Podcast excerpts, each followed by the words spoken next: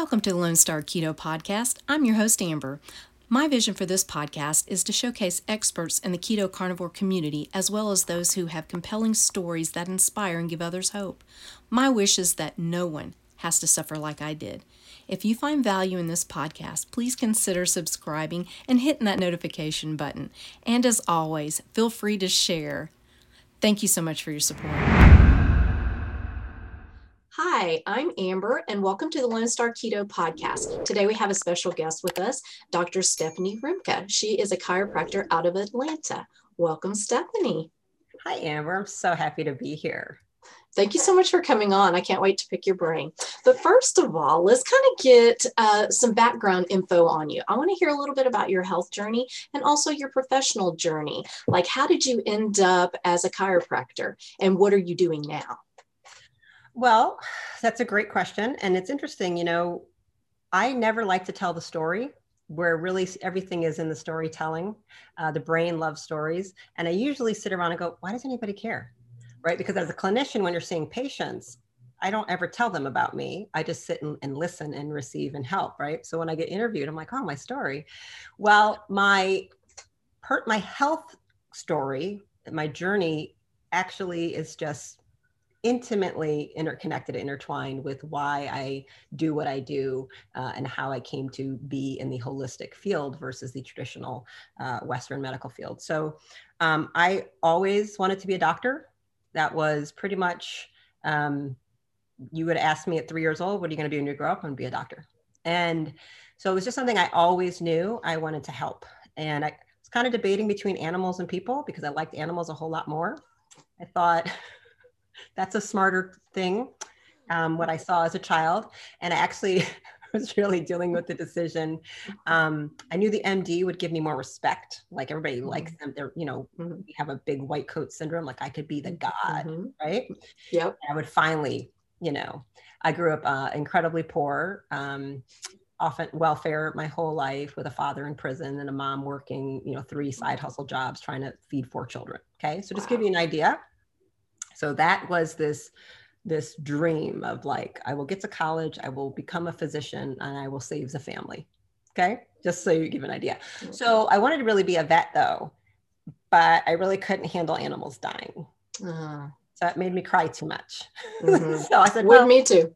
I was like, yeah, people are fine. So there was a big, like, in college where I ended up getting really sick. So, like a lot of people that go to college, um, I was uh, really smart, I did really great, all these scholarships. So I was on that pre-med track, doing really, really well, 4.0 student in the, you know, pre-med um, in the best biology the school in the state of Michigan. Um, no problems. This was not a big deal. But going off to college and learning some things, I also was playing college sports. I also walked on to the soccer team as well. And I became a vegetarian. And I didn't think about it at the time, but it's taken many, many years to make this correlation. And it's important. I became a vegetarian. And by my sophomore, well, by my sophomore year, I had gained uh, uh, 50, 60 pounds. I was incredibly tired. My hair was falling out. Um, I couldn't think anymore. I remember uh, my boyfriend came in at the time into my room and I had texted or not texted. I remember I called him or whatever. Yeah, look at I text. I wasn't texting 25 years ago. Um, told him to come bring me some food from the Keller so you could buy some food because I, I had slept all the way through and missed dinner because I just couldn't get out of bed sometimes 18 hours a day. I was still trying to work out at this time because you know i'm still trying to do what you're told to do to like what's happening to my body I, um, what's happening. And he walked in and i remember i was doing a chemistry thing problem and i couldn't remember what was five times five or something like that a very simple multiplication moment. And he looked and i just i had to use my calculator and i just looked at him which probably looked like sheer terror and I started crying. And it was just, and he was like, and I was very smart. This is what I counted on. I had a photographic memory. I mean, this was just what I, this is what I relied on, you know, and it was gone. not to mention the weight and the fatigue.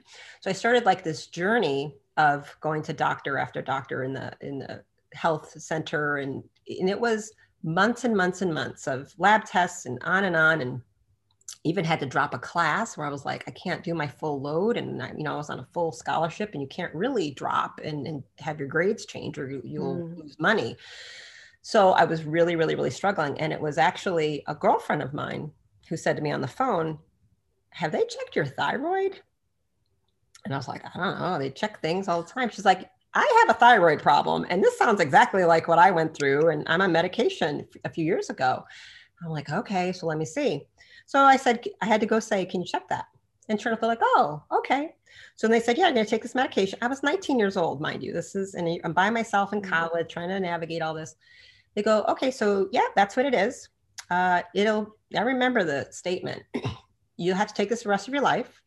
It's going to be three times as hard for you to lose weight as everybody else now. And uh, that's where it is. It, this is how it is. It's an, it's an autoimmune thing. I was like, that don't make any sense. I'm like, up until a little while ago, I was like 7%. I was crazy body fat, 7 to 12%. I mean, I would test it like I was so lean, so incredibly athletic, so muscular. You know, I'm 5'11. I was roughly like 120 pounds, very, very lean, very, very strong, very, very athletic. Well, the year before, in a soccer game, actually, so it does relate to the vegan thing, you know, kind of just building its way up. Um, I ended up in an emergency room after a soccer game um, with a concussion and uh, two broken ribs. And, you know, I was very, I don't remember much, but I remember there was concussion and like, oh, I had some broken ribs. I finished the season playing like this. Well, I would continue to work out as I'm gaining this weight and getting worse and worse. And eventually my leg went totally numb during a run and I had to drag myself back in as well. So it's all happening at the same time with the thyroid thing, mm. right? My body is just bones are breaking. I'm my I'm having um, neurological impairment on my leg. I can't feel it. I can't move it. I'm sc- screaming, crying in pain, terrified I might not walk, right? Mm. X rays pop up. They're like, oh, you broke your back. I was like, what?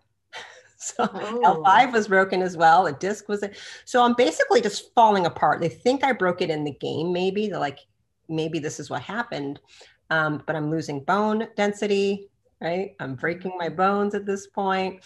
Uh, thyroid is crashing, being devastated. So I go on this medication, still not putting anything together that it was because I went vegan so hardcore as many people do in college, right? Mm-hmm. And that freshman 15 phase, mine was like 50 pounds. Well, the hormone did help, right? I instantly was like, oh, wow. I was on Synthroid, I remember. And I went on a strong journey to kind of figure this out of what to do. And over that year of of diving into weightlifting books and other things, I was still committed to the vegetarian thing because everything told me that this is the mm-hmm. healthier thing to do. Everything told me the soy, the tofurkey, that you know, like everything was the right way to go. Like, so I was eating soy and gluten primarily as the basis of my diet because that's what all the soy vegan stuff is, right? Long story short, um, through that, I kind of had this like crisis of why do I really want to be a doctor? Because how I've been being treated in this whole process has not been inspiring, has not been hopeful. It's if I did what they said, where I just kind of laid down and died, it, it was very depressing. And I was like, I'm not doing mm-hmm. that. You won't tell me I won't run again. You won't tell me I'm not going to play sports again. You won't tell me that I'm going to be fat for the rest of my life. I'm taking it back somehow. So I just started like diving into a whole bunch of stuff and I started figuring things out and looking into supplementation and nutraceuticals and all this stuff. And again, I'm just 19, 20, 21. Well, through all of that, this one moment with this physician was just very uh, I don't know, it kind of like in a way, if I didn't have so much strong FU energy in my system at that as a teenager, I could have been broken in that moment. Like you will never play competitive sports again. You you're lucky you're going to walk again. And if you push it, you're not going to. You know, it was like I was in traction for a long time and I kept going out and pushing it and hurting myself again. And go, I kept doing it like, oh, and finally it was that moment of that despair of like, oh, I just remember looking at my mom going, yeah, get me out of here and take me to Keith. Keith was my chiropractor. I started mm-hmm. getting adjusted at 16 due to a soccer injury and my back hurting and then giving me drugs like muscle relaxants. My mom took me to the place. They gave me some drugs and I slept for like 24 hours. I missed school and I missed a game. I was like, what just happened? Like, and I was like, I don't like that feeling. That can't be the way to go. And my best friend said, why don't you go see my brother? And I said, what is, what is, why? She goes, he's a chiropractor. I'm like, what's that? And she's like, they'll help you back. And I was like, okay. I told my mom and she had been, so she took me. Um, and it was one of the few moments in my life I had good health insurance because she was married to a cop. So we had insurance which afforded me the ability to pay a $6 copay. Because I remember this. It was like, my mom was like, you can go as much as you want. I was like, really? So I would go three times a week and Keith would work on me and I would get adjusted before games, after games. He taught me mm. about vitalism. He pounded into me just visit after visit about why I shouldn't take Tylenol, why I need sleep, why I shouldn't take a drug, why blah, why I should stop drinking Coca-Cola, why I should stop going to Burger King, right? And like a teenager, I was like, okay, whatever, whatever. Because at 17, 16, 17, 18, you can get away with anything, right? And still be just a beast. Well, I finally, with that moment of terror of I don't want to be in a wheelchair, um, he said, will you do, listen, I said, I will do anything you say. I will, I, I got it. So looking at that whole situation and being surrounded by with what he did to my system, there was this aha. I, I said, I don't know if I really want to be a physician because I think I'm being driven by my ego. I think I just want the title and the respect mm. and the money. And if that's what that is, I need to pause. So I took a year off after I graduated. I said, I'm going to use this year to make sure that what I really want is this. So most of my friends' dads were physicians, and many of them let me come in and do things and see things, uh, go on rounds and stuff like that, and get an idea of what it would be like to be a physician. And Keith did the same thing with me with what it would be like to be a chiropractor. And through that year, um, I also ended up working um, in a mental hospital for schizophrenics. Uh, I worked as a caseworker so I was, so this is, I was really trying to see, wow. get my into the healthcare system. And in that as well, I became again, once again, disgusted with what I saw just the rampant drug use of mm-hmm. zero people recovering, nobody getting better. We're just sprinkling drugs and other drugs mm-hmm. to deal with the problems that those caused. And I just said, this can't be the solution. This can't be right. And there was just an aha moment in, in Keith's office um, where I said to him, and I was just working like my, you know, job, job, still deciding, you know, do I want to be a surgeon? Do I want to be a psychiatrist? What am I, what am I going to do? I was debating between orthopedic surgery and child psychiatry, which is really interesting when you find out what I really do. well, I'm a chiropractor, orthopedic surgery. There's your orthopedics that does that's board certified in neurofeedback and i specialize in mental health issues. Wow. I, I actually blended and i had no idea that's what i was going to do. I deal with the structure and function and brain function and i specialize with autism adhd learning disorders suicide depression. That's my patient base right? It's, it's i can't i can't i can't have made this up that that at 1920 what i was debating and what i ended up becoming later on. It took 20 something years though. So it, it, had this aha moment with him. And I said to him, I said, here's the thing, Keith. Because I would have constant, like a lot of back issues because of the injury and not fully, not getting tight enough abs really is my problem. And I said, here's the thing, Keith, when I'm coming in and I'm getting adjusted, because I would go when it hurt, I'd go long enough to have him get me out of pain. And then I would stop again. And then I would come back when it hurt. Yep. and then I would, right? Typical. Like yo-yo dieting. It's yo-yo healthcare right? Yo-yo chiropractic. Very very common right? And he always you know welcome back. And i said here's the thing. When i'm getting adjusted it can't be just that the pain. Why am i so much happier? Why mm. is the world why do i see things through like rose colored glasses. Why am I optimistic? Why am I more vibrant? Why am I happier? Why can I just handle anything? Like, I don't get what's that? I'm like, why does that happen?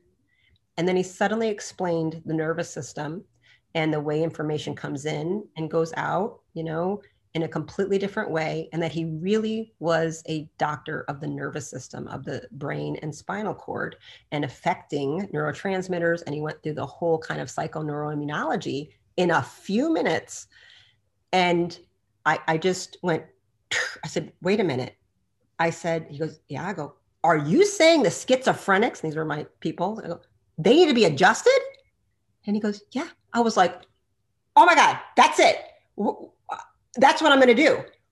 Where do I go? And he goes, Atlanta. I was six months later, I was gone and I was enrolled in graduate school in Atlanta. And I went with the whole purpose of wanting to help the ignored, the mentally ill, right? The schizophrenics, the suicidal people, the bipolar, the drug addicts, um, and the prison population. That's who I wanted. That's why I went to school to learn how to help.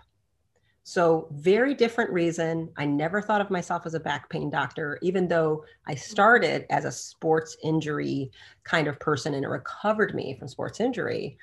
It's a very different thing. But over the thyroid problem and, and, and the lack of care I felt and just seeing drugs being used, I was very disillusioned and I got really in check mm. with, and he said it very strongly, because Stephanie, if this is, if you, if you do this, you have to be okay with not getting respect.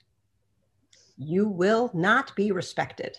You will not be considered a real doctor. You will always be a salmon. I remember them very clearly. You will always be the salmon swimming upstream. If you're not okay with that, I want you to go to medical school. I want you to be the best damn physician that exists because you'll understand chiropractic, you'll understand vitalistic health, you're going to be outstanding, but you need to be aware of it. And I was like, that's a good point. And I had to really get, am I strong enough to be disliked? Am I strong enough to be called a quack? Am I strong enough to be okay that I won't be accepted with the mm-hmm. popular uh, Western medical guidelines? And I said, yeah, I think I am. Oh my God. Okay, my respect for you went from here to way up here. Uh, I'm not oh. the only one. I'm not, this is what we all, this, I'm not. Uh, uh, I, I mean, to me, that is, especially nowadays with the way things are going, for people to actually stand up for what they feel is right and, and, is not being put out there, whether it's carnivore or keto or whatever. And for you, chiropractic, I mean, really, uh, but I, I get it because I've always been told, oh, you know, the, the, you know, back crackers. And yeah. so it was always kind of like, uh, not really doctors like what you said and i i get that because i was led to believe that too. Now the difference is i actually knew some people who kind of had a situation like you where it's way more than just adjusting your back. There's other things that in, involve and uh, so i definitely had more respect yeah. for that it's our own but, fault. It's our own fault you think of us as backcrackers right? So that's an easy marketing tool, right? Pain, uh, back, headache, injury, right? And, and it's, there's nothing wrong with that. Hmm. There, there really isn't. But we always have to, I just wish those docs would also take the explanation a little bit further to say ultimately, the only reason I'm touching your head or your spine is because it houses your nervous system. That's what we're doing. We, we aren't joint doctors. The only reason the joint matters is because, again, of the neurological information that a damaged joint is sending to your brain. So that's, it's really, we're taught that in school. Okay. It's, we're very much taught that. We're taught tons of nutrition, we're tons of lots of digestive stuff, mm. not very, very holistic. We get a very, very broad range of what to do, just like we're taught tons of, um, physical therapy certification, you know, for ultrasound or muscle stim. And you can pick and choose how you want to be in practice. And so, unlike, let's say, a dentist, which most of the time, most dentists are about the same. You might have some a little bit more holistic that'll be doing ozone therapy. You might have somebody that has a nice cone x ray machine versus the standard cheap stuff. But in general, people know what a dentist looks like. Mm-hmm. A chiropractor, we've got over 4,000 registered certified techniques available to us most people most schools teach one to two i went to this kind of school that teaches about 20 i know about 50 so you can go to one chiropractor who's going to use a machine on this bone only, left or right side, or they're going to use a little hand clicker, or mm-hmm. another doctor is going to adjust like eight segments. Another one's going to focus on your feet and put you in orthotics. Another one's going to do muscle stim and ultrasound, right? And, and depending on what state you're in and what philosophy they ascribe to, can look completely different. Hmm. So it's super confusing for a consumer and from a com- like an advertising uh, level pain is a strong motivator to get people to get help right so people use that as the hook to get them in but we've made ourselves look like uh, back pain technicians when mm-hmm. i'm really a doctor of the nervous system and everyone is and just some docs will depend on their what they're into and how big they take it in practice. So I was into nutrition and supplementation driven by my own desire to heal myself, right? Already. I was interested in psychology. I was basically a psychology minor. So I was interested in the psyche, obsessed with the psyche. So I, I worked in with schizophrenics, right? So I brought that to the table before I went to school. My family is littered with drug addicts and alcoholics and mental illnesses. So I'm driven by trying to figure out how to help them and not become that myself, right? Uh, so that's what I was already bringing to the table. There was a little bit of a plot twist while I was in school. So my nephew got diagnosed with autism. So my big sister, who I respect more than anybody, right? Her son. And so she, Stephanie, I need help. What to do? Uh, so then I became a lunatic and obsessive compulsive. I'm very driven. I'm an undermethylation kind of perfectionistic person. That's just some high performing driven, right? So, the, so I became obsessed with figuring out how to help him, what to do. Um, and then I, so I was trained by the team and Arsenal of, of wicked autism recovery badasses that we found to work with him and they loved they, they that those kind of physicians and doctors they're not stingy or greedy with their information and they want nothing but to have a holistic approach. So like come on young doc i was mm-hmm. still in school and they just started training me and mentoring me going over the labs going over everything. This is what you're going to do. This is how you're going to take it. This is why we're changing this. This is so i learned um, being directly trained on him while I was still in school with with who my sister was hiring. And then i eventually they became my doctors my son doctor right? So i was trained and trained and trained. And it so it became very personal right? And that led me eventually to becoming a neurofeedback therapist because that was one of the interventions. So i did a lot of GAPS diets intervention. I had a study that could we used, did GAPS diet with him and neurofeedback. We did tons and I mean, he had hippotherapy and horse, so many stuff. But those were the two anchors that my sister said out of everything we did, these were over. She saw the most potent, powerful effects when we did those and stacked them on top of each other. And it just was the moment of, well, then I've got to learn how to do this because I can't just keep adjusting. I, I, I, I don't know any chiropractor with the genius inside of them that they can adjust the spine or do a, a, a tension move and I can make an autistic child talk again. But I know how to do it with nutrition, diet, healing the gut, and brain therapies because I've done it over and over and over and wow. over again. Right. So I was starting to just refer people, and it was my best friend, Naomi, Keith's sister, who said to me, I was giving her an article. It was a Christmas time in my family. I said, I need you to get her son has cerebral palsy and a seizure disorder. And I said, You need neurofeedback. He needs neurofeedback. We got to get it. And here we need to find you somebody. I'm trying to find her somebody up in Detroit. And she just goes, oh, I just wish you could do it on him. I'm like, I don't know how to do it. And she goes, Well, can't you just learn it? And I went, Oh, yeah. I guess I can. so then I started a, you know, three year long journey um, of become board certified neurofeedback therapist through bcia.org.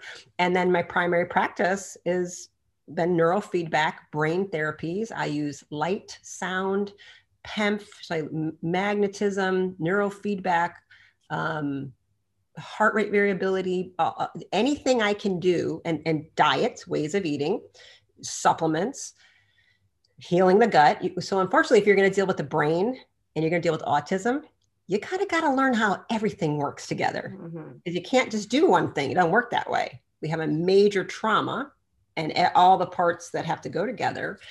that includes heavy metal detoxification, chelation. I mean, you name it, you've got to know at least the Yeah. big umbrella picture. If you can't do it all, you better make sure you find the right clinicians to have an integrative approach. That's the least you can do as a clinician when a family comes into you with that child with tears telling you the, the last words they heard that kid said. That kind of thing over and over again. When you hear it, it sits with you, it stays with you for life. They become my own family. And you hit to a point like your own rage at what was done to that child and what was done to that family, what they were told, the disregard of, Mm. of that's just it. There's nothing you can do. And sometimes I think of the years wasted by the time they would get to my office because, like, I'm your last hope person because I'm not conventional. I'm all the weird stuff. No insurance pays for anything I do. You're going to have to pay cash for it all. They, they, you know, this is fake woo woo quackery to the American Medical Association. They just say, done and done. Doesn't matter what you do for that kid. Stick them on Risperdal and, and ship them off to a home one day. Mm-hmm. That's their solution, right? Speech therapy, little OT therapy. A few things they do have have good purpose, but I'm looking at we need to stop the damage. We need to try and recover it. You don't just blow up a house and say, "Well, screw it. I don't think we should try to rebuild it." No, you try to fix it and you try to rebuild it. Get the garbage out, lay a new foundation, and start construction again. So Yes.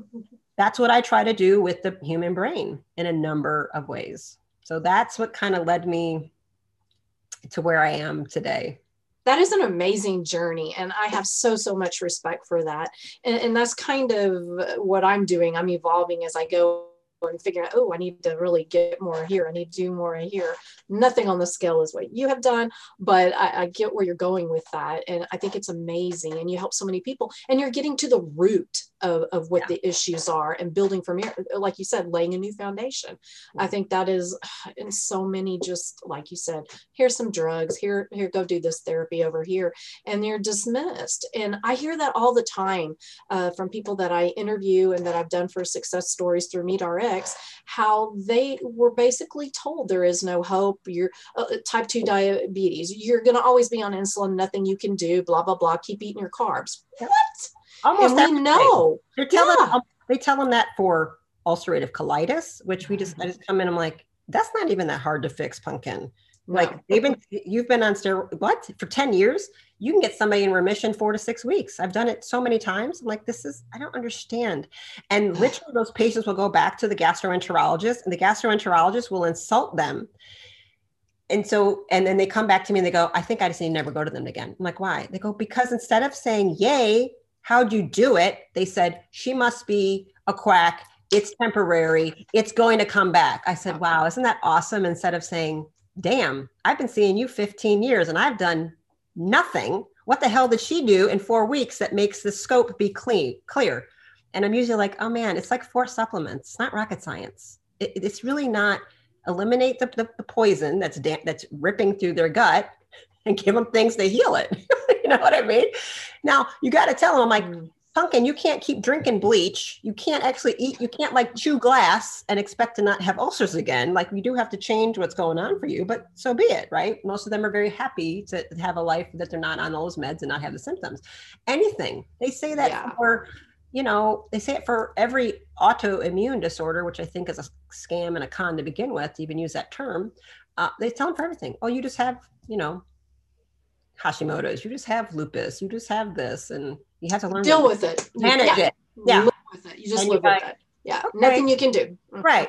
Instead of saying, here's the thing, I don't know anything about that actually of how to do that, but here's some resources you can check out.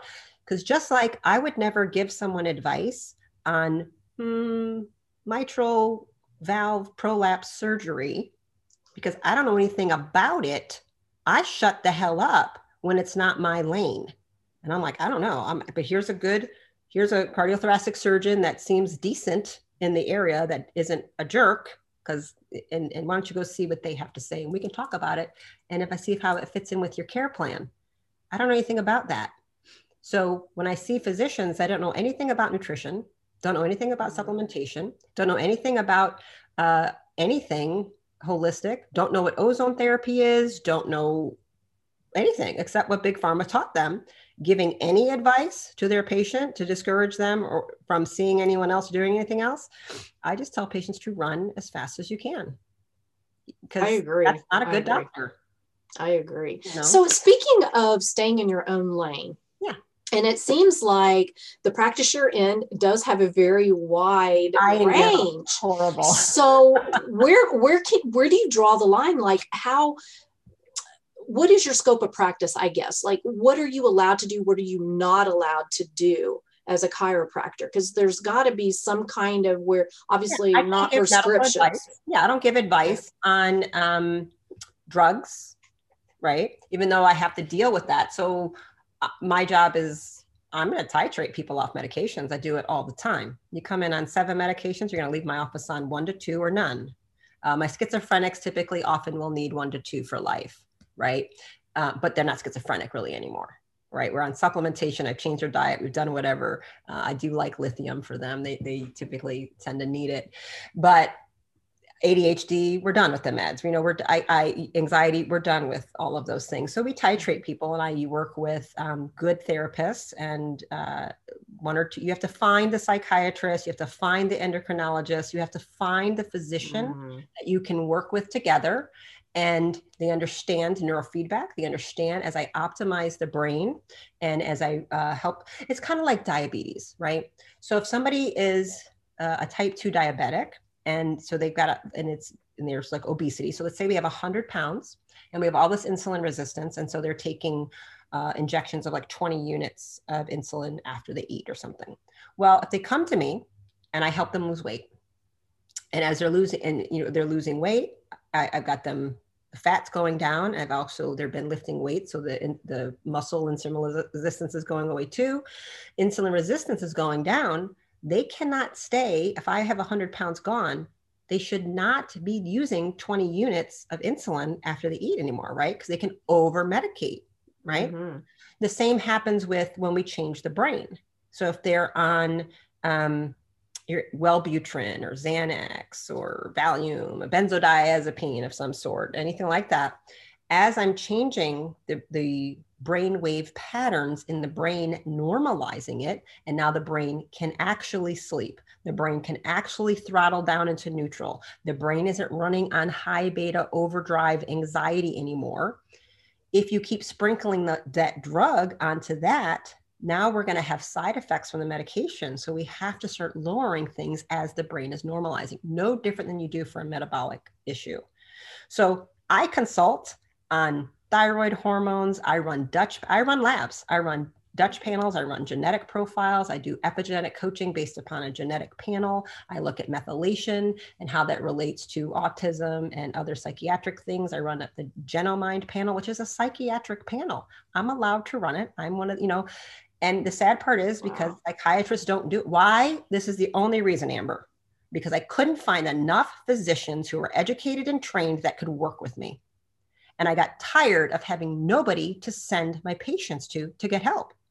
So I had to start doing it. I wasn't mm-hmm. doing it because I'm like, ooh, I want to be running genetic panels to help, but I can run it.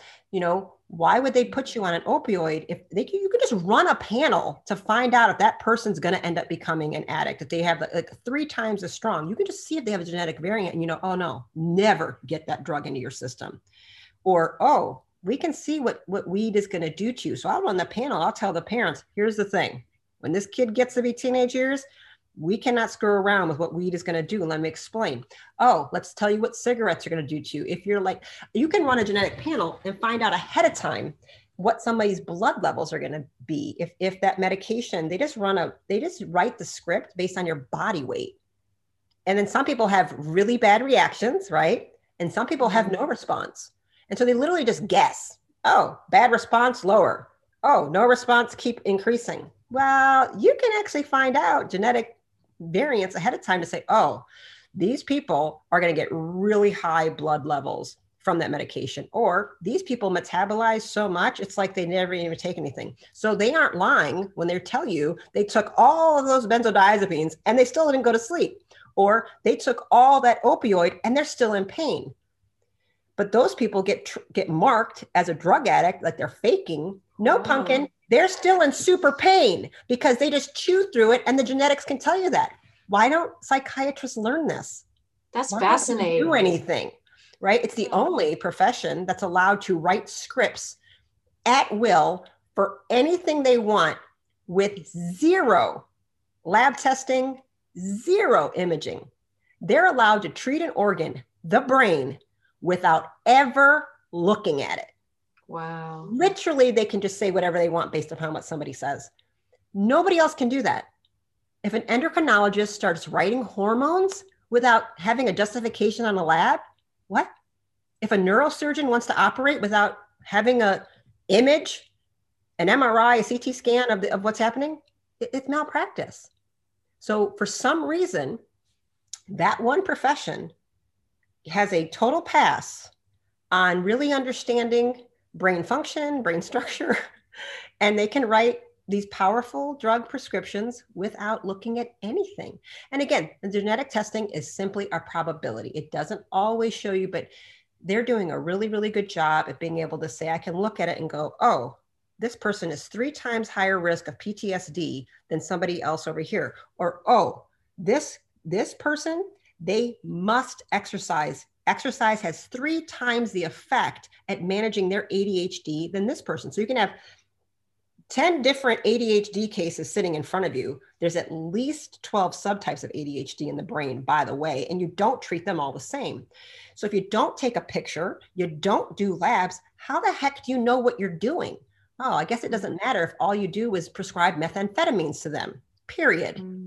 Right? Some of those kids will respond really well to omega 3. Some it'll do nothing. Some must exercise. That's why I'll tell parents that, and what people want to do when their kids' grades get bad or they get mouthy and they're bratty, take away their sports. So one of my mm-hmm. favorite things is to sit and be able to go to, you know, a family and go, okay, let's go over your child and let's say, and people say, let me be real clear. I don't care what she does. Never take her basketball away from her.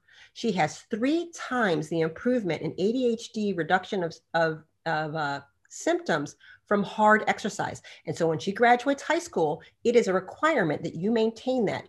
And usually those kind of girls are, I'm like, they should be boxing, kickboxing, MMA fighting, or something really aggressive because that's going to help their focus and concentration because that genetic panel shows me what it's doing to the BDNF in their brain.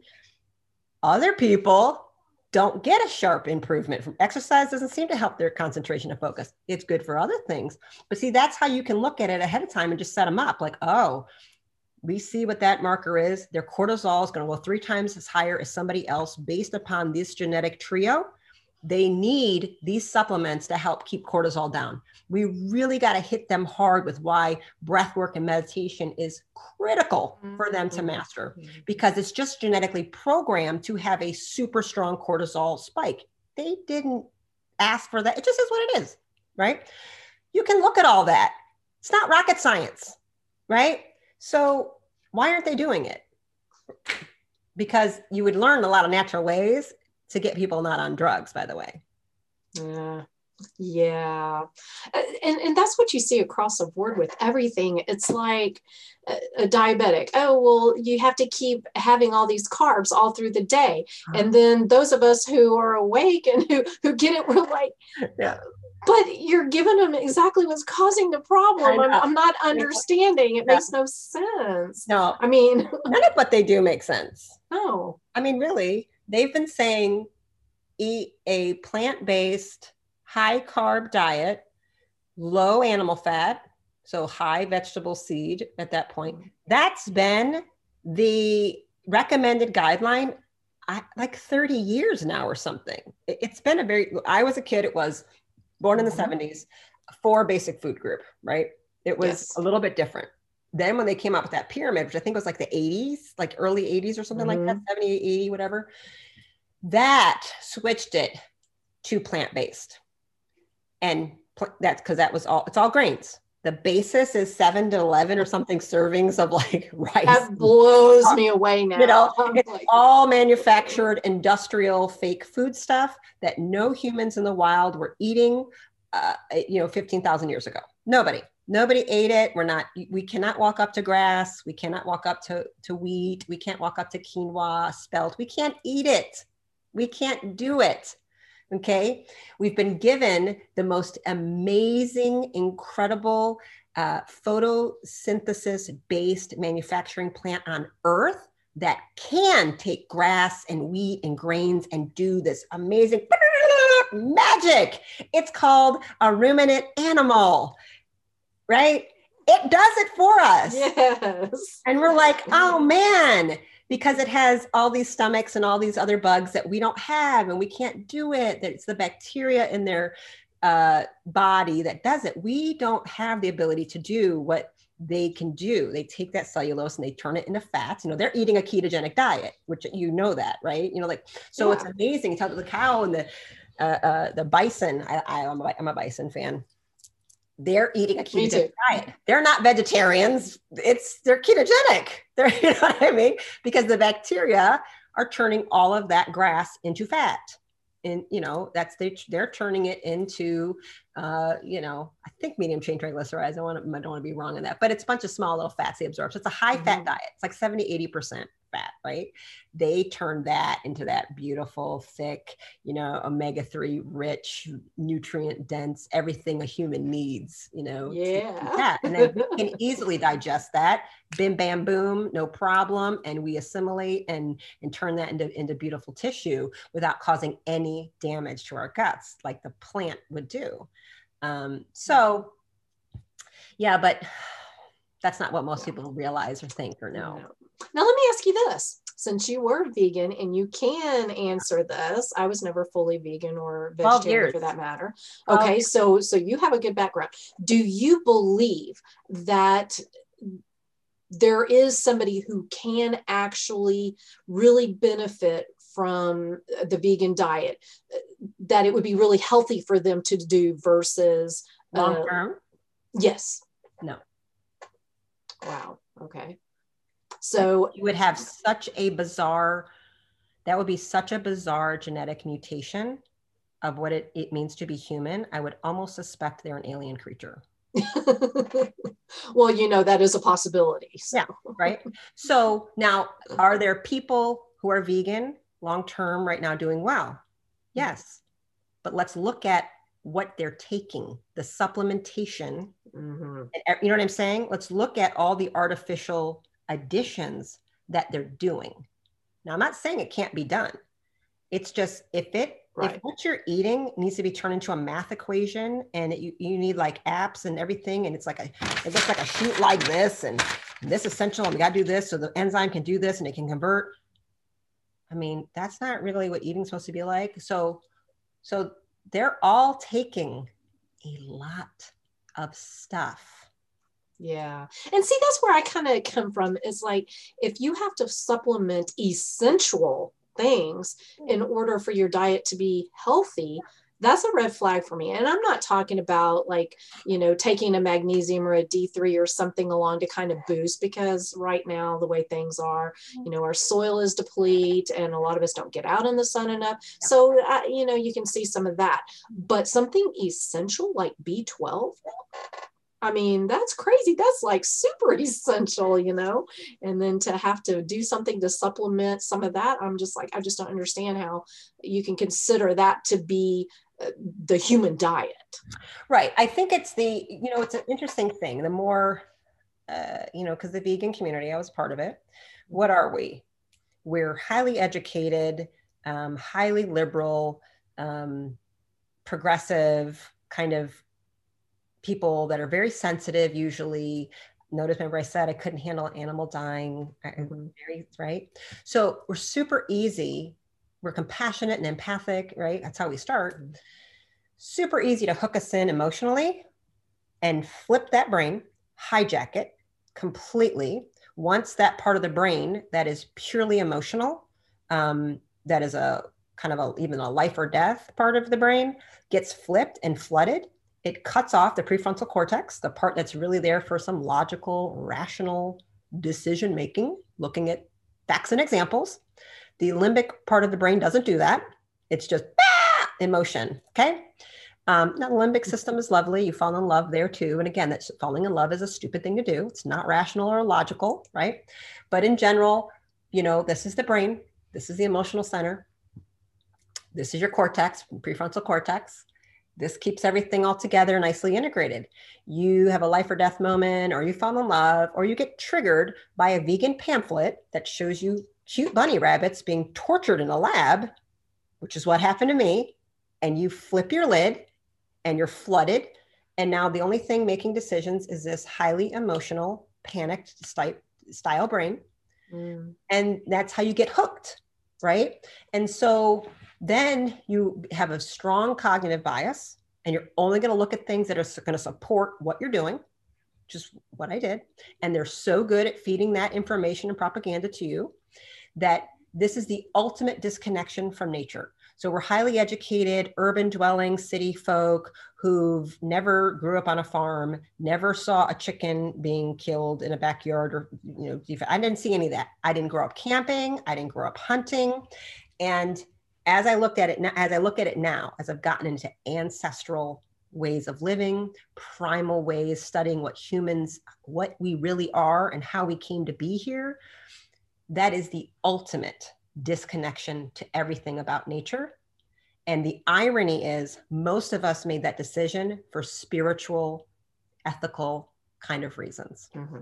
right? That was what was driving me. I thought it was making me a better human being. I thought it was increasing my compassion. I thought it was was me not being a murderer, right. propaganda, not understand that shows complete ignorance to understanding the cycle of life and a complete disconnection of, of a universal intelligence and a spiritual power of energy being transmuted upon this earth. And we don't want to admit that that's where we are, but that's what it was. So I'm at a point now, again, never done it, but I look at even, I used to be that person that judged and thought hunters were disgusting. I thought they were something, I thought they were mentally ill psychopaths. Something must be wrong with you if you could go out there and kill a deer. Mm-hmm. Right? right? Right? Yeah. Now, yeah. now I'm like, oh man, I think I really have to learn how to do it. I really don't know how I'm going to do that. Right? Yeah. Yeah. Oh, I'm in the same boat right? with you. Right, but there's like, that moment of yeah. how dare I continue to assimilate the power of that body into me to keep me alive. That buffalo, that deer, that cow have saved my life. I was near death as a vegan after 12 years. After five years of doctor after doctor after PhD, after chiropractor that I was people I respected saying, you cannot keep doing this. You are going to be dead. And it was finally the one I said, I don't see you making it three more years. You're going to be riddled with cancer at 30 ish or whatever. I was in full menopause. Wow. Thyroid completely shut down at that point. Estrogen gone. Um, having all the hot flashes. They're like, you can't get pregnant. You know, that you're infertile now. I mean, the whole thing was, deb- I, I couldn't think. And it was my friends who are older than me that said, it sounds like you're in menopause. Like you're way too, I really think you need to go, I need, you need your labs done. And people had been telling me, I mean, great doctors that I deeply respected, but I was so tricked into thinking I was doing the right thing mm-hmm. that I was willing to sacrifice my health for a because mm-hmm. I didn't have wear leather belts, I didn't wear leather shoes. I was hardcore. Wow. And there was a moment and I said, okay, I switched and, and it was a great endocrinologist saying, I know you've done this. I know this is hard for you to understand. And he directed me towards some information. And I really dove into like the Weston A. Price Foundation. And I really tro- dove into tribal cultures. And I had been on a mission trip in Brazil with a bunch of chiropractors. I've been on a few, but this one in Brazil, uh, I was a student. And we got dropped off to different locations. So I was with four docs and we you sit there and you basically it was at a church and it looked really, really, really poor, like poverty, like, you know, Americans don't understand. And once they find out you're there to give free healthcare, basically we're adjusting, they don't really know what it is, right? They line up. We're there 12 hours a day. We get like an hour for lunch and you just you're adjusting 300 Wow. you know 500 people a day. I mean you just hit it. There's really no language issue because actually there's no sitting and talking. They can't really tell you much because i don't speak portuguese. Um, but oddly in a few days there i completely understood it. Spirit took over. I could totally i was completely the translators would come and they would say something i go and i would say well she just said this. They go yeah. I go i don't need you anymore. It- it- i'm telling i completely could understand it in three days that it's not a me that's a spirit came in and did something right so when you do things for a higher purpose higher purpose comes in and, and deals with it well i was a vegan right all the doctors knew i was a vegan and they're like what are you going to do right because they a family in the church volunteers to take you to, to their house and to feed you Mm. Okay. So I remember the first time, first house we walk in and they're poor. I mean, dirt poor to the point we didn't know what to do. Like, I don't want to eat all their food. Uh, are we taking their food for the week? Like, really, we were uncomfortable, right? Like, Wow. very small, like tough kind of neighborhoods. But you literally, this one street was called the River of Death when you walked by. And you're like, and and by the way, the animals are just in the street, cows and bulls. You see. You're like, are we eating one that was out there in the sewer? I mean, you just don't know, right? So I remember walking by and seeing like all this meat and all this stuff, and went to the bathroom to wash, and I kind of had this look in the mirror moment, and I just prayed, and I'm like, you know, with tears starting to well up, like, what am I supposed to do? You know what I mean about my principles and my conviction, and I can fast. I've been water fasting. I can like I can go five days without eating lunch. This is not a problem for me. But the level of not receiving the gift that they were giving, that love Mm. and appreciation. And I don't know, spirit, I don't really use the word God, you notice, but kind of just showed me a thing right in the mirror, just showed it. And it was like the, the seeing the visual and saying, you don't judge the lion for eating the gazelle. Right. Exactly. And, and I was like, it, it just was so obvious and so simple. And a wave of calm went over me. And I Hmm. could see that this was a moment of of not receiving this gift unto me that they had given would be the ultimate insult and, and my ultimate selfishness to some principle or ideal. That was ridiculous. So when I went back to the table, there was one of the guys said, he goes, no, the woman, Jody, actually, she goes, so anybody else here a vegetarian? And there were three of us who were, one of us who wasn't.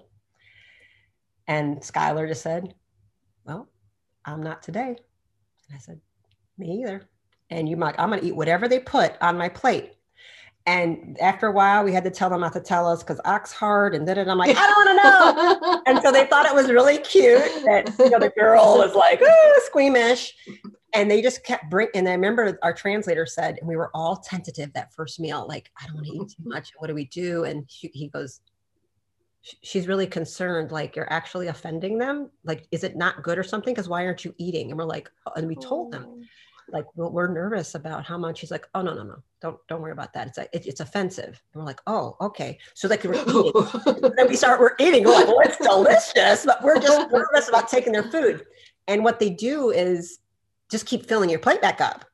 You're like oh my god. And so we had one guy he was john. He was big iowa kind of country farm boy blonde hair blue eyed and they love that. There big boy big john. They, girls would like come there and just watch him all day because he was so pretty this poor man had to eat so much food for the team because they just kept filling it. And we were like, John, you better. He's like, I can't say no. We're like, nope. At least the two women could be like, oh, I'm full. And they would laugh at us. I'm like, I can't eat any more food. Well, let me tell you, in those 10 days I was in Brazil, I ate so much meat. I never even drank alcohol. I started drinking beer there with the guys, and we'd be gone all day. We'd come back, and all the docs, my friends would go, "Oh man, I'm really worried about you. Like, how you doing? Like, how, how you handling it? What are you okay?" And I was like, "What? What are you talking about? How am I handling what?" And they're like, "Well, like I'm sure nothing's vegan." I said, "Oh." They're like, "Is your stomach upset?" I'm like, "I actually feel fabulous." I mean, then they saw me eating ice cream. They go, oh, "What?" I mean, the nuns would make us ice cream homemade. I'm like, I'm like, honey, I ate ox heart today. Don't think I'm not having the ice cream now. I mean, it's, it's done. I'm not vegan this week. I was in no pain, had such strong energy. The same thing happened when I had to go on a mission trip in Mexico. You have to eat all this stuff. So I had these moments of like, I still was like refusing to believe. But when I started Mm. eating all this meat and all this stuff, I felt great. Other doctors are dropping like flies on me. I'm in no pain. My back's not hurting. I'm strong. I'm like, I'm good to go. And they're like, You're not hurting? I'm like, Nope, nope, poop problems. I'm fine. I feel great. you know? And it was like 10 years later or something when I finally, I'm like, Oh, that's why I always felt good. Wow. But see, wow. that's how much we trick ourselves. That's how many games. So I get the irrational, ridiculous, sad, disconnected to nature vegan logic. I lived it for so long where you create some delusional thinking as if what you're doing isn't causing environmental damage, isn't causing lives to be, you know, hurt. But I was I was deep in it. And now I've hit the point where I'm like to really honor like the lion to the gazelle, right? What you've done to me like ancient spirit medicine. Now I bless, I see what how I transmit it. Like Mhm. I that life didn't die with no purpose. I need it to live. Right. And just like everything, the grass has everything lives and dies. Like the grass has its place, that you know, circle of Yeah, life. right? and when I die and when the lion dies, we, we're going to go into the earth and make mineral rich soil again that the plants will do. And, the, you know, it, it's all supposed to be, but we become so disconnected to the idea of death. We're so sanitized. We can't handle birth, dirtiness, Mhm. death, dirtiness, uh, the idea of how, you know, and I, I reference people back when they're vegetarians come in and I'm trying to like convert them.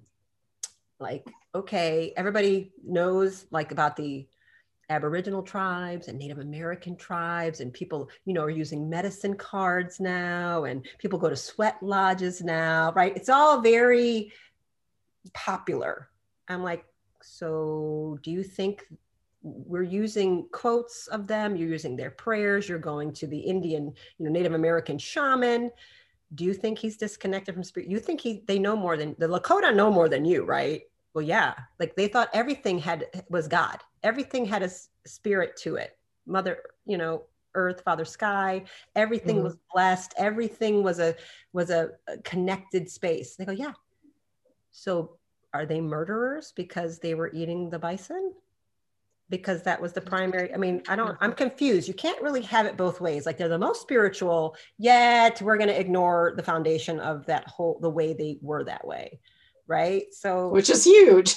yeah. what they So- ate was huge. yeah it is there's no primal culture no indigenous culture that's a vegetarian on earth never has been Uh-uh. never will be that right there made me go oh right and then we oh that's interesting how that vegan pamphlet seemed to miss that part in telling me that right? You Oh, know? well, let, let me ask you this, and this is might be a little controversial or whatever, but um, because our society, let's face it, we are pretty much plant based, right? That bottom part of that pyramid, that's what's pushed. We eat so many servings of grain. Okay, I don't say we because we don't, but the general of the population, yeah, right?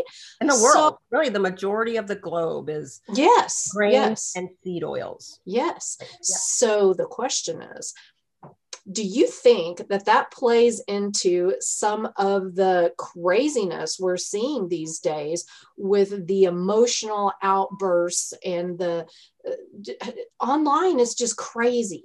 I mean emotional reactivity and mental reactive. yes yes Yes. yes yes. Yeah. So you have parts of your brain, right?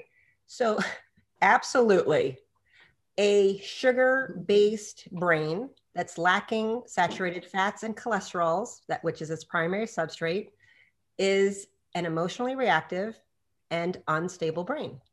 So the parts of the brain that deal with, which is again that cortex, is not just logic, reason, and good future planning and function. It also holds compassion and empathy, right? The ability to activate those mirror neurons then and put it up, which it means you could feel what another person is feeling just by, it's like, you know, if you watch the guy get kicked in the balls and everybody goes, oh, because you like feel it, or you watch somebody do something like an, a broken limb and it's the wrong way and your whole, you feel uh-huh, uh-huh. that's a mirror neuron reaction. We're able to, um, like sociopaths don't have that. Like they, that's why like a serial murderer can do what they do. They don't have a normal mirror neuron function. Mm. They don't feel like that it's they don't feel that. That's already a dangerous situation. So anything to damage your mirror neuron is not, not a good plan. So that being said, then it goes up there and allows you to have this empathy and compassion that go in so you can connect with other people and make good decisions with that other executive CEO of your brain. They're they're tied in. Like so you're supposed mm-hmm. to be like this, right? Well, that part of the brain, this higher executive function, it really likes to go to work on ketones. So a brain a brain on ketones on fat not all jacked up by super high glucose and, and, and stuff like that, it, high insulin. It's a calmer, more stable brain that is more rational and can make better decisions. And it has more compassion and more empathy. The inside emotional brain, that's just the reptilian part, this, this lower base animal that doesn't make, you know, that isn't real smart, doesn't make good decisions. It just knows like reflexive ways to stay alive or fight. It's the war part of the brain.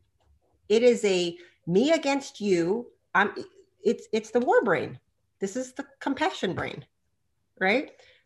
Sugar feeds this and activates it. So if you keep feeding nothing but this and you always starve this, eventually this will just always takes over. So yeah, what people eat absolutely does that and a brain that feels like it's starving all the time and a brain that doesn't get enough animal fat and animal protein feels like it's starving all the time. That mm-hmm. brain thinks it's in a famine. That's in a life or death state all the time. So it overreacts it overresponds because it's on high alert. So part of my i teach one course it's called the 3r for women 3r for rest restore renew. The first word is rest. And and it's a carnivore based 90 day group. And why is that? Because that's the restore. I go with an elimination diet, being that it's carnivore. And because part of the rest, I'm feeding that brain so much, sometimes for the first time, women suddenly don't feel anxious and depressed. Cortisol naturally can go down. They can finally just naturally sleep because the brain says, Oh, God, I've been starving. It's been life or death for 10 years. I mean, you've been feeding me 1,200 calories of rice. Like, I'm starving. That's what that brain feels like. And so it's very trigger happy. It just can't stay stable. Absolutely. A brain that's on a high carb, low animal fat diet. And once you add the seed oils to fill that in, absolutely anxious, depressed, reactive, angry. It's horrible. I every yeah. vegan that comes to see me, you know what they all every single one that has been into my practice. You want to know what they come for? Anxiety, panic, depression, suicidal ideation. Wow. Not a single one comes to me for anything other than this. Mm. Always the same. So, what is your success rate of getting them to add in some animal protein? Well, gosh, that really varies. I will tell you about two, three years ago, I made a decision. I will not accept a vegan for neurofeedback unless they're going to change their diet because I just felt guilty at that point. Like it's, mm-hmm. I, am ripping you off. Like I yeah. can't change the structure and function of your brain. It's like, how can I build a house without the steel, the wood, the cement, nails, and you're not eating the stuff. Oh, and and or I have to, you have to have $800 a month of supplements. Like right. it's just insane. So I just saw the neurofeedback not really work. It's just, it's going to take three times as many sessions. So somebody I would say your, your care plan is going to be 40 sessions. This is how long it's going to take with them. I'm like, I'm gonna let you know right now, it's going to take 80 to 120. If I'm lucky, like but how can i i can't keep exercising a brain to do something and there's no omega-3s in it. There's no saturated fat.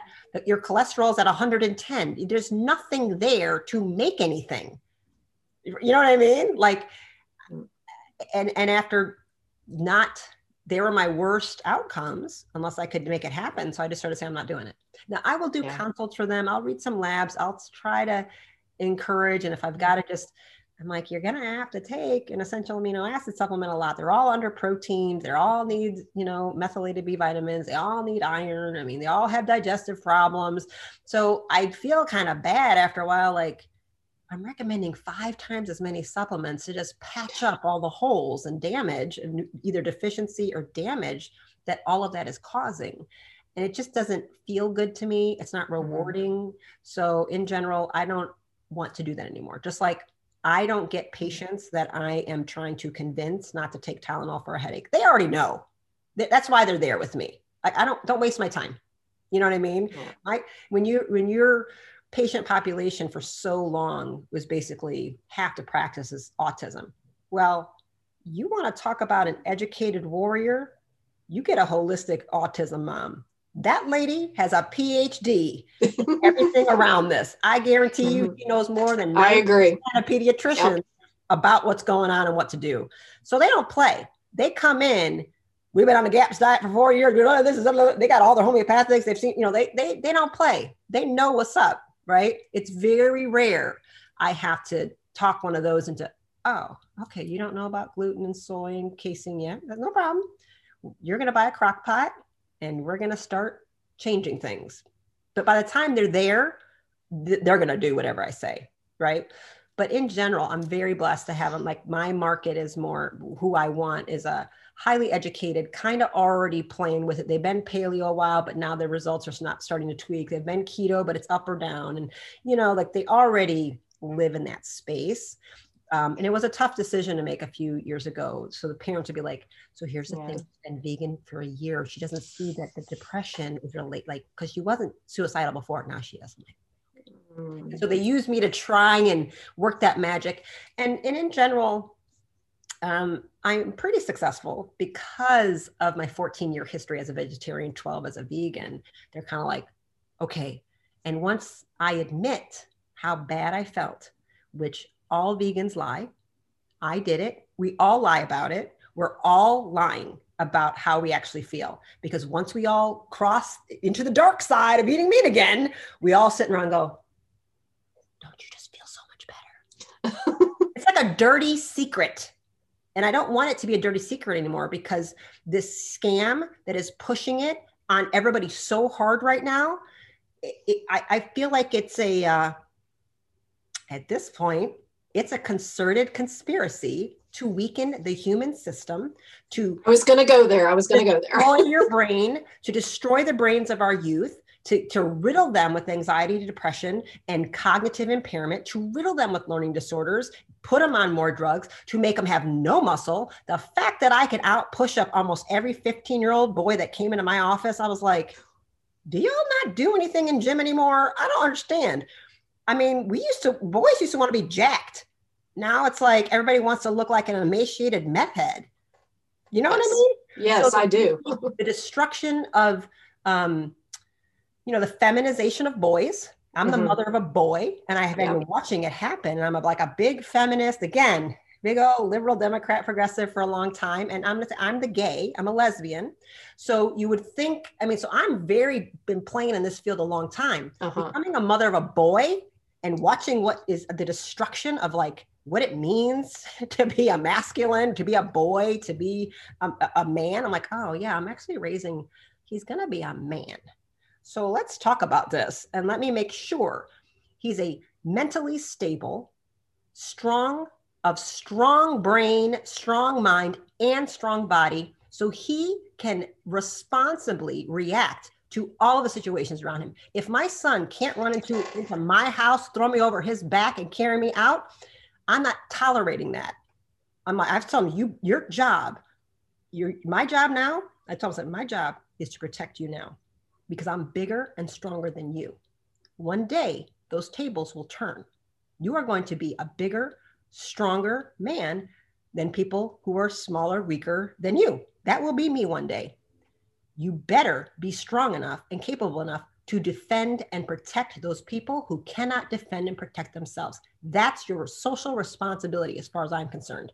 That's the kind of man I'm raising you to be. You better get on it. That's why you exercise. That's why you eat well. That's why you get strong. I got goosies. I love that. Huh. That is that is That's- amazing. I'm over this acting like we're the same. We're not. He's going to have 30% more muscle mass than me. He's going to have testosterone jacked. That's the reality, right? His pelvic size is not the same. He's going to run stronger, faster than me. He's going to be stronger than me. He's going to be able to throw a spear or a knife stronger than me.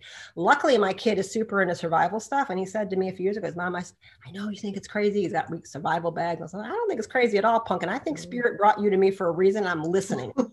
I need to get food for the house, right? Or whatever. He goes, yeah. He goes, I just want to be the kind of man that can go, that can have one survival bag on the back, on my back, go into the woods for a year and survive. I was like, wow.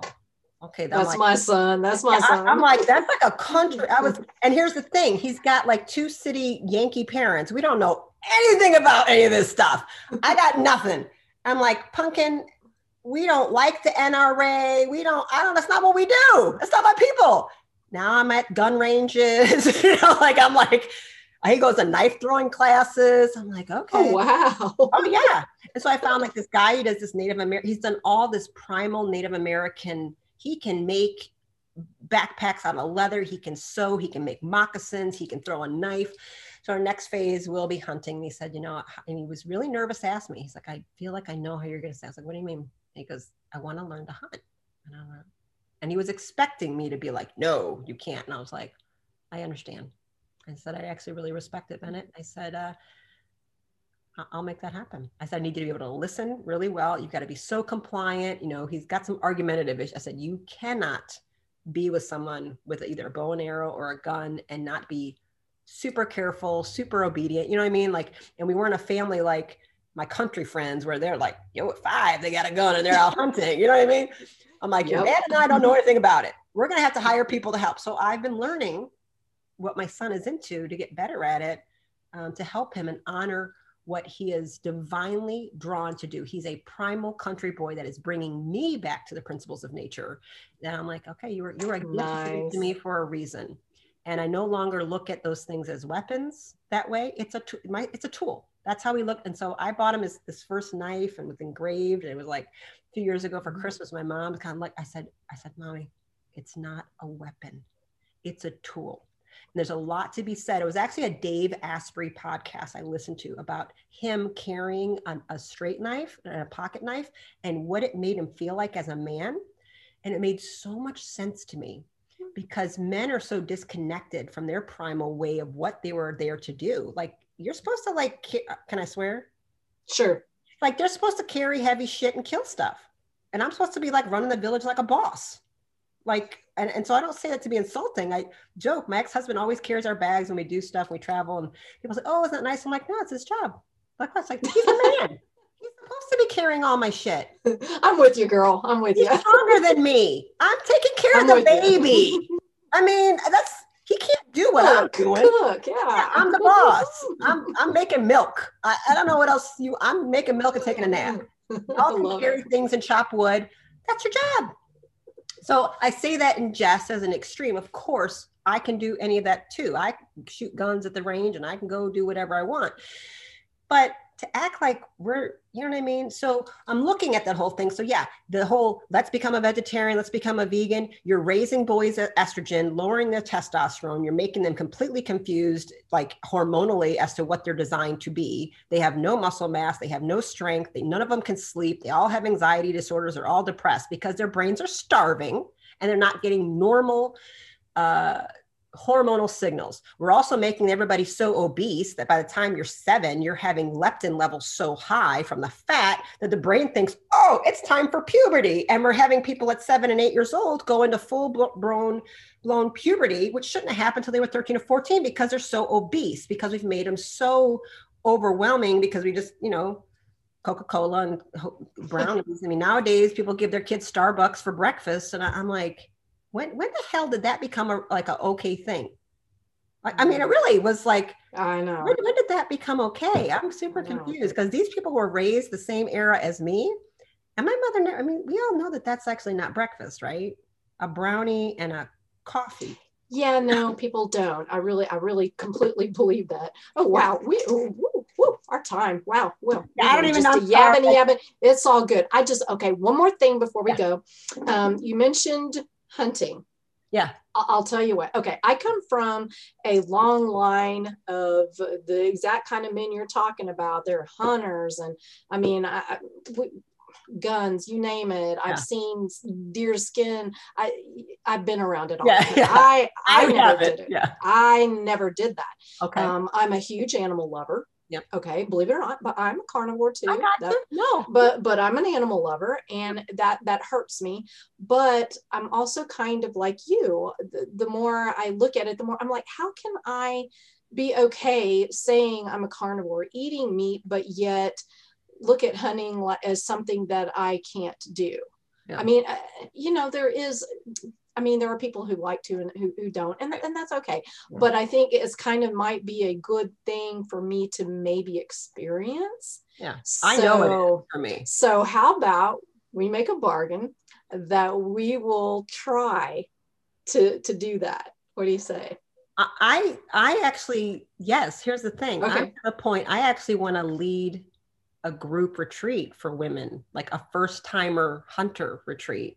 Ooh, I, think like that would be super cool. I have Yeah. some female hunters, you know, that would be willing to like be with us and teach us. And, you know, maybe it needed, it would be a five day retreat where we're kind of going over some basics and, and, and who knows who might actually get the kill.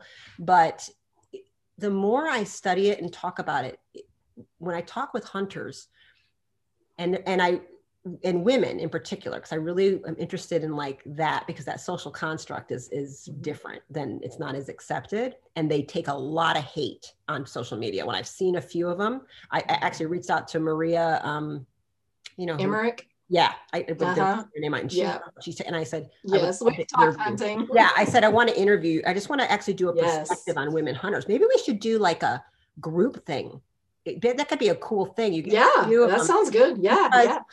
the, when Yeah. they talk, their spiritual connection to nature is insane. Yes. That's what really blew my mind.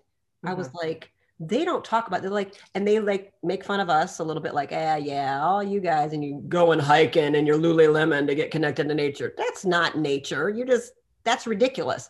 When I go out and I'm hunting and I and they go, you know, we rarely get anything. It's more of if God finds it so to gift me with a deer that crosses Yes. my path, or and you have to use skill and tracking. And most of the women I know, none of them are tree hunters. They don't use tree. They don't use like, oh no, it's old school primal ways of doing it. And if I have the skill to get it and God wants to give it to me, then I've been blessed.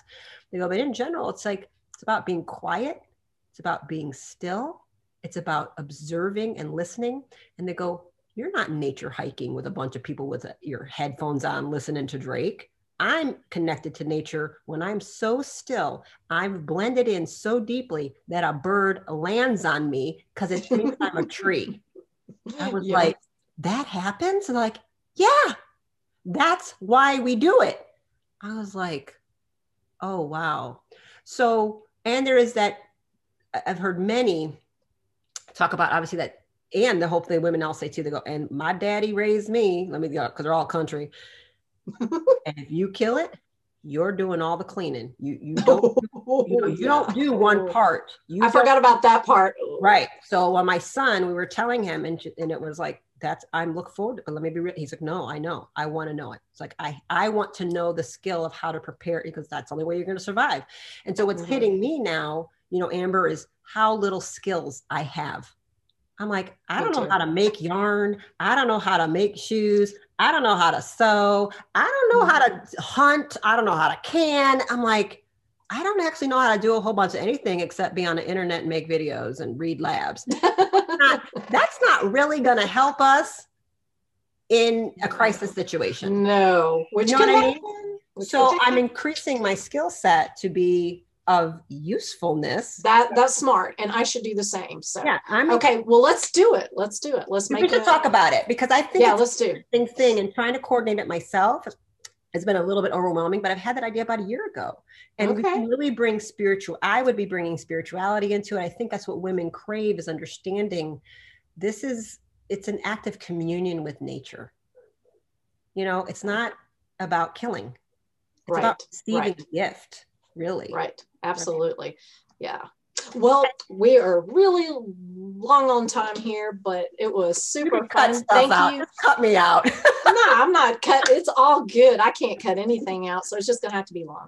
But thank you so much for coming on, Stephanie. I appreciate it very much. And y'all go follow Dr. Rimka. I'll put all her stuff below. And while you're here, subscribe to my channel. Do it right now. So anyway, well, thanks again, Stephanie. Thank It's you. been a lot of fun. Bye. Bye.